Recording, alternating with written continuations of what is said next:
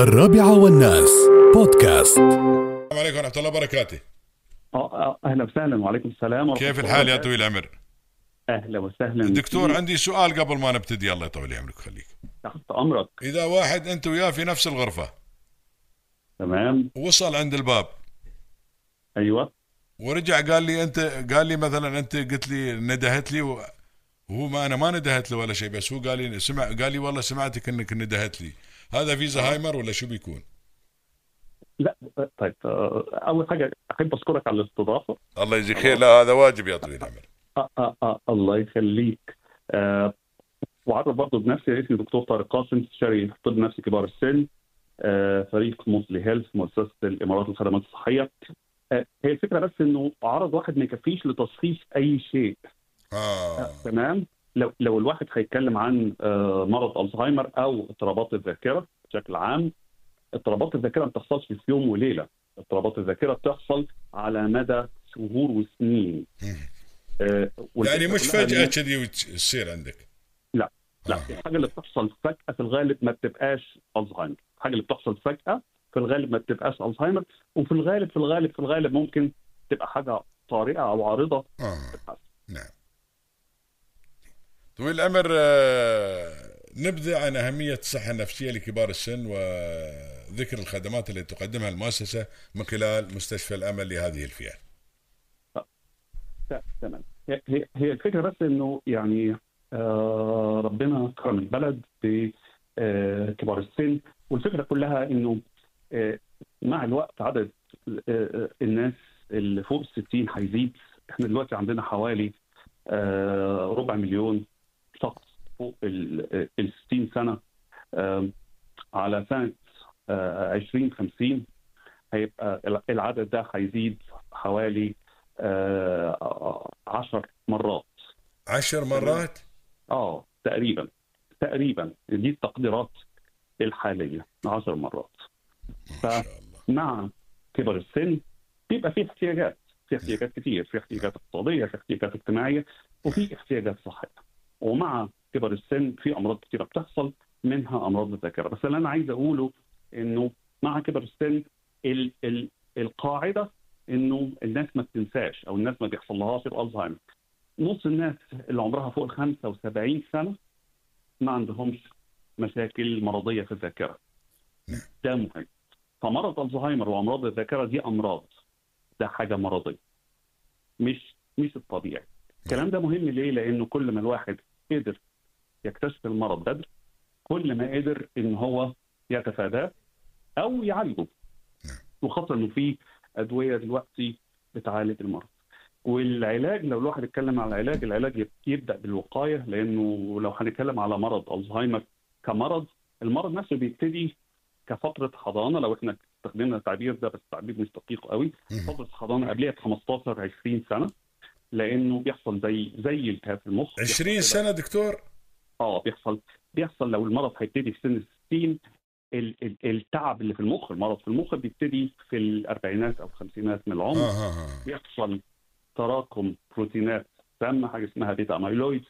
آه، بتعمل تغييرات في المخ تؤدي إلى ضمور أو موت بعض الخلايا العصبية.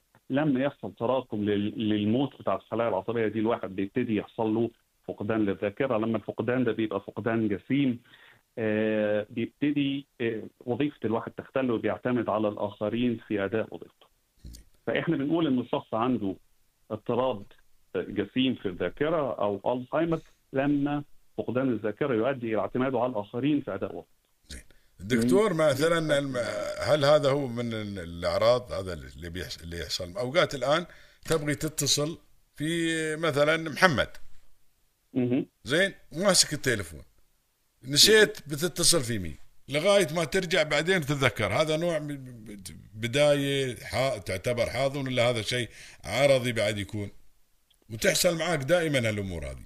هذا بيكون شيء عرضي دكتور؟ تمام. وعادي ولا- نوع من يعني أنت بتكون بالبداية حضنك للزهايمر؟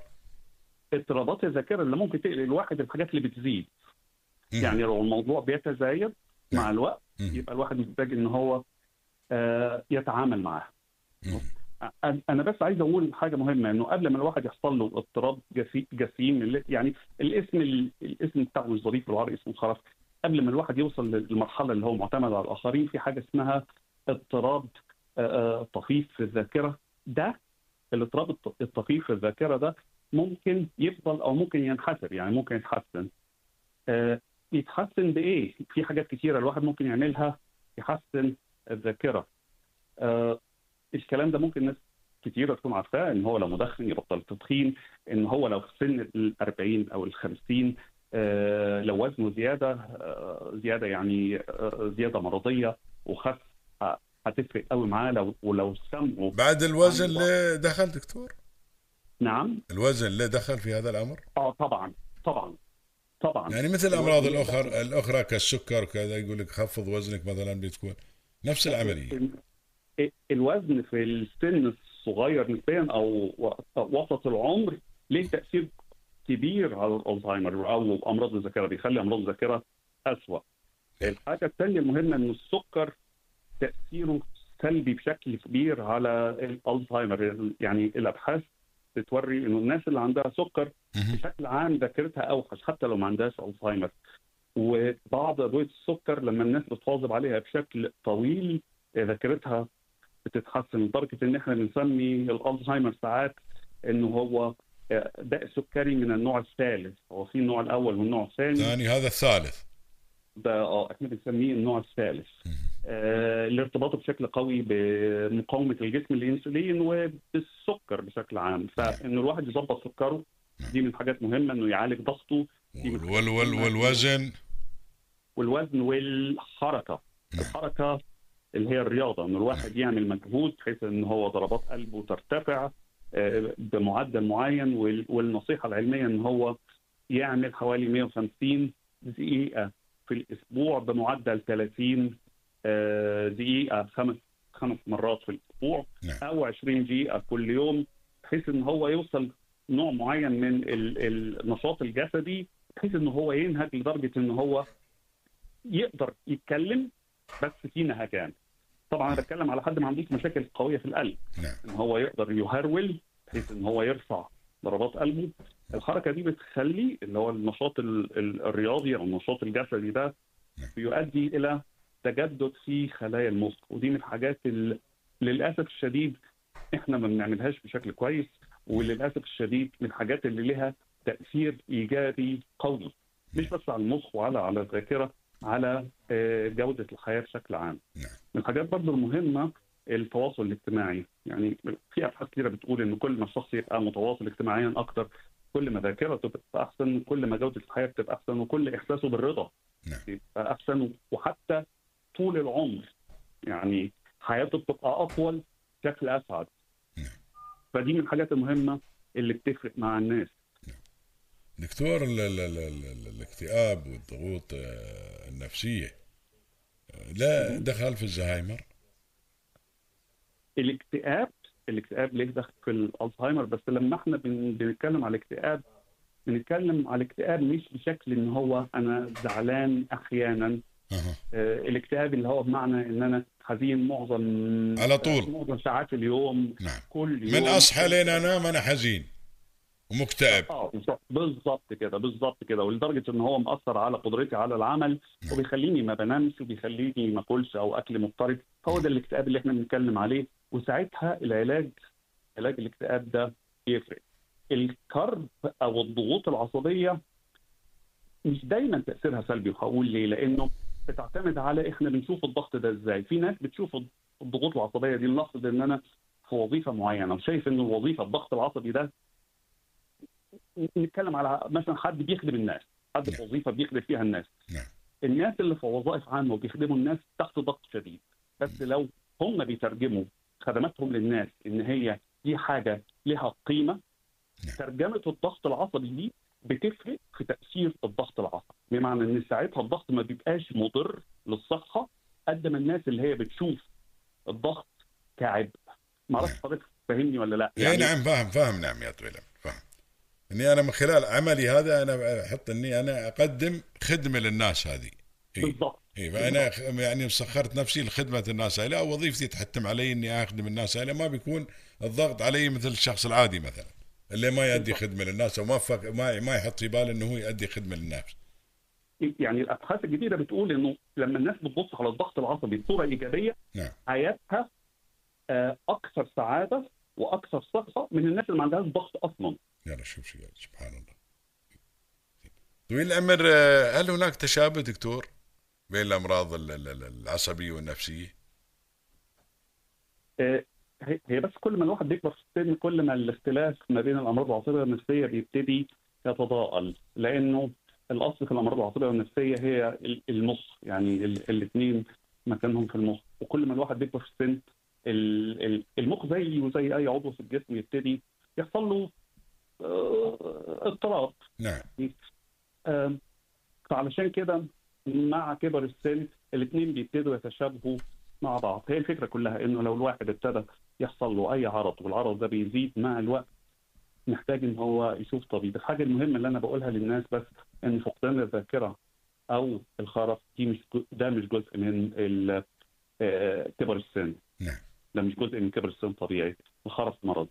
مرض ممكن تجنبه لو الواحد عمل حاجات وهو في سن يعني في سن متوسط أو حتى وهو كبير.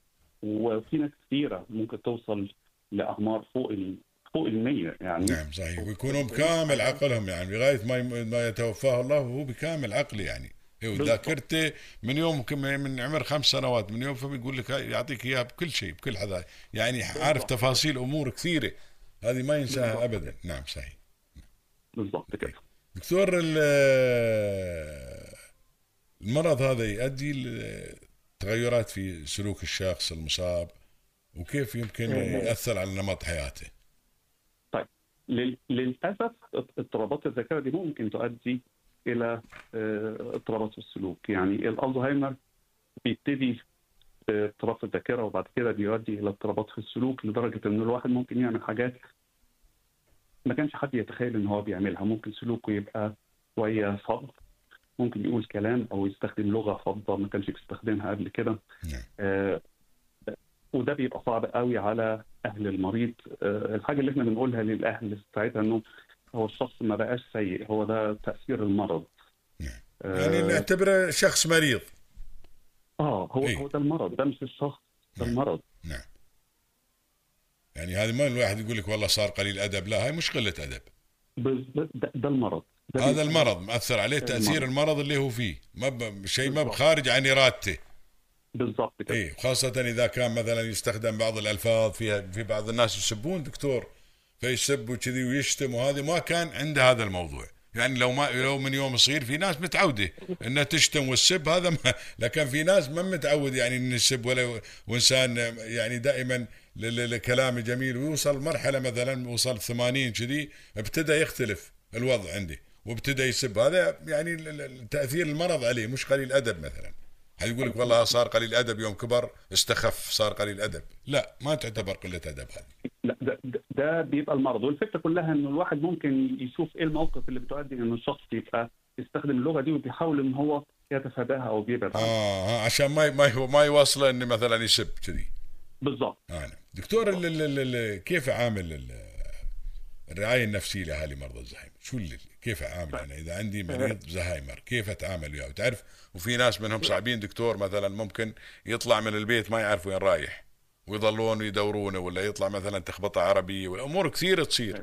فك إيه فكيف مثلا كيف أنا أتعامل مع مريض الزهايمر إذا عندي في البيت؟ وبعدين قلت لنا رقم دكتور أنت يقول لك بعد مثل 250 بيصبحون مثلا عشر مرات ضعف هذا الرقم سنة 2050 فما مش كلهم فيهم زهايمر انت قلت فوق ال 60 فاحتمال يعني كم بالمية اصابه 250 بالزهايمر؟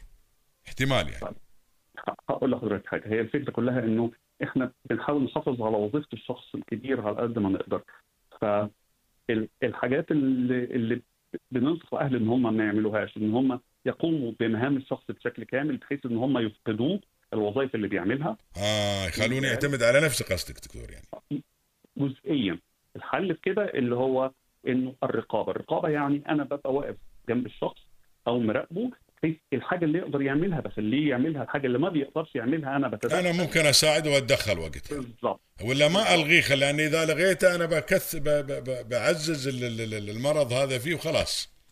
بالظبط كده. نعم. بالظبط كده. نعم. الحاجة الثانية المهمة إنه الناس محتاجة تحس إن هي لسه بتقدر تعمل حاجة. ما- فانا ممكن أديله الايحاء إن هو لسه بيقدر يعمل حاجة ده بيخلي الناس تحس شوية إن ليها قيمة. نعم صحيح. خلاص. آه والحاجة الثانية برضو المهمه إن أنا مش أخليه يحاول وهو أنا عارف إنه مش قادر. نعم. فلو أنا عارف إن حد مش قادر يعمل حاجة بساعده على قد ما أقدر. آه، الحاجات اللي أنا بلاقي الناس بيعملوها مثلا لما بيجوا يزوروا حد كبير وعنده الزهايمر أو عنده مرض ذاكره بيبتدوا يختبروه أنا اسمي إيه أنا اسمي إيه؟ حضرتك ما تتخيلش قد إيه الموضوع ده بيبقى متعب للمريض لأن هو دكتور مش- الحين بالنسبة لنا نحن متعب. الحين تشوف مرة مثلا واحد يقول لك أنا فلان وأنت ما شاء الله ما تشوف شخص شخصين تشوف أشخاص كثيرين. شفته نعم. بعد سنة مثلا ولا بعد كم شهر يقول لك ما عرفتني أنت تنحرج ما تعرف شو تقول له. هي ما, ما تتذكر يعني أنت ما بشخص عنده زهايمر وحليله مثلا. ما بعدنا ما وصلنا مرحله زهايمر. فالأمور لا، هذه. كلامك سليم 100% يعني إذا قلت لك كذا أنت عززت في هذا الشيء مسكين. فالنصيحة اللي إحنا بن- بننصحها للأهل بدل ما ما يختبروا الحد أو المريض يعني يعرفوا نفسهم. أنا فلان يقول لك بالضبط هذا كلامك سليم. يجي يقول لك أنا فلان ب- مثلا أبوي أنا ابنك فلان أو أنا بنتك فلانة أو أنا ابن أخوك أو أنا فلان خلاص. اي ما يلزم اختبره صحيح. حاجة تانية حتى لو الواحد ابتدى حتى لو مريض ألزهايمر ابتدى ينسى الأسامي نعم. فهو بيتعرف على الأقارب. بيتعرف الأقارب بي- بيبقى عارفهم بيبقى عارف إن ده قريبي نعم. ده حد أنا أحبه. ممكن ما يبقاش عارف بالظبط الاسم إيه أو مش عارف درجه القرابه بس عارف إنه في علاقة موده نعم. الكلام ده ساعات بيبقى صعب على العائلة لما ابن أو ابنة يروحوا يشوفوا الأب أو الأم وما بيعرفوش الاسم. ساعات الأهل قلبهم بيوجعهم. نعم صحيح. بس اللي إحنا بنقوله للناس إن هو لو مش عارفكم مش هيكلمكم أصلا. إيه. هو بس هو يحس فيكم ويعرفكم إنكم أقرب الناس له بس نسأل اسم مثلا. بالظبط كده الاسم مش حاضر مش قادر يجيب الاسم ومش قادر يجيب العلاقة. عشان كده ساعات ساعات مثلا مريض يقول على الابن أنت أخويا أو امي لأنه بيبقى فيه شبه من الأخ. بيبقى فيه شبه من الأخ أو الأب. نعم نعم. ها بالنسبة للناس المقربين عندي. آه بالظبط كده. نعم. دكتور آه، توصيات آه، طبعا آه، طبيب حول سبل الحفاظ على الصحة النفسية لكبار السن ومرضى الزهايمر. تمام. هي الفكرة كلها ان الواحد محتاج ان هو يحافظ على صحته بشكل عام وهو صغير علشان صحته تدوم له وهو كبير. ال- الكلام ال- اللي إحنا بنقوله لكل الناس وده ال- اللي مثبت بالأبحاث وحتى الجمعية العالمية للألزهايمر. كانت بتتكلم عليه في ال- في التقرير اللي نزل النهارده أو اللي هينزل النهارده إن شاء الله. نعم. إنه من الحاجات اللي بتفرق قوي إن الواحد يكمل تعليمه. نعم. إنه يكمل ال 12 سنة نعم. تعليم دي بتفرق قوي الحاجات الثانية إن هو الضغط والسكر وال- والتدخين آه، إنه بيظبط الحاجات دي بتفرق. لو حد مدخن. يبطل آه، تدخين. هو الواحد يبقى نشيط جسديا. إن هو يبقى منخرط. الكحول له تأثير بعد دكتور. نعم يا فندم. الكحول. ال- ال- الكحول بيفرق بس إحنا هنا يعني في مجتمعاتنا ما فيش كحول عشان نتكلم عليها قوي. لا بس الحين أصبح فيه دكتور وايد. اللي أنا أقصده انها هي ظاهرة آه، وبائيه اي لا مثل ما مثل الغرب مثلا بعد الغداء لازم الواحد يروح ياخذ كاس ولا على العشاء يروح ياخذ كاس بس أصبح فيه يعني شوي كذي هذه الممارسات موجودة. فهل له تاثير دكتور؟ موجودة. الحاجة اللي موجودة هنا الحاجة اللي موجودة اللي هي خبطات الراس لو في حوادث سيارات. نعم. فدي فدي من الحاجات الواحد محتاج ان هو ياخد باله منها. نعم. آه، فالسمع مثلا الواحد لو عنده ضعف في السمع وهو في منتصف العمر محتاج إن هو يركز سماعة لأنه كل ما السمع يبقى ضعيف لفترة طويلة كل ما احتماليه إن هو يبقى عنده ألزهايمر يبقى تبقى أكتر. كل ما الواحد يبقى منعزل كل ما احتماليه إنه يبقى عنده ألزهايمر يبقى أكتر. وفي في أبحاث كثيره بتقول إن كل ما الواحد يبقى منفرط اجتماعيا وشبكته الاجتماعية أكبر كل ما احتمالية الألزهايمر بتبقى أقل. فكل الحاجات دي بتساعد إنه الألزهايمر يبقى أقل وبتساعد إنه جودة الحياة بشكل عام تبقى أحسن. دكتور عندي واحد من ال- الإخوان يقول عنده خالة. صابه زهايمر. بس الفلوس يعرفن. نعم يا فندم. يعرف نعم. الفلوس. تعطيه الألف درهم يقول لك يعني جربت يقول اعطيه 100 أقول له خذ 500 قال لي لا هاي 100 تراني ما أعرف يقول عارف هاي 100 ويعرف ال 500 ويعرف الألف. لو تعطيه درهم يعرفه. والأشياء الباقي يقول يضيع ما يعرف شيء. حتى أوقات اسمه تقول له شو اسمك؟ ما مثل ما ذكرت يسألونه شو اسمك يقول ما أدري.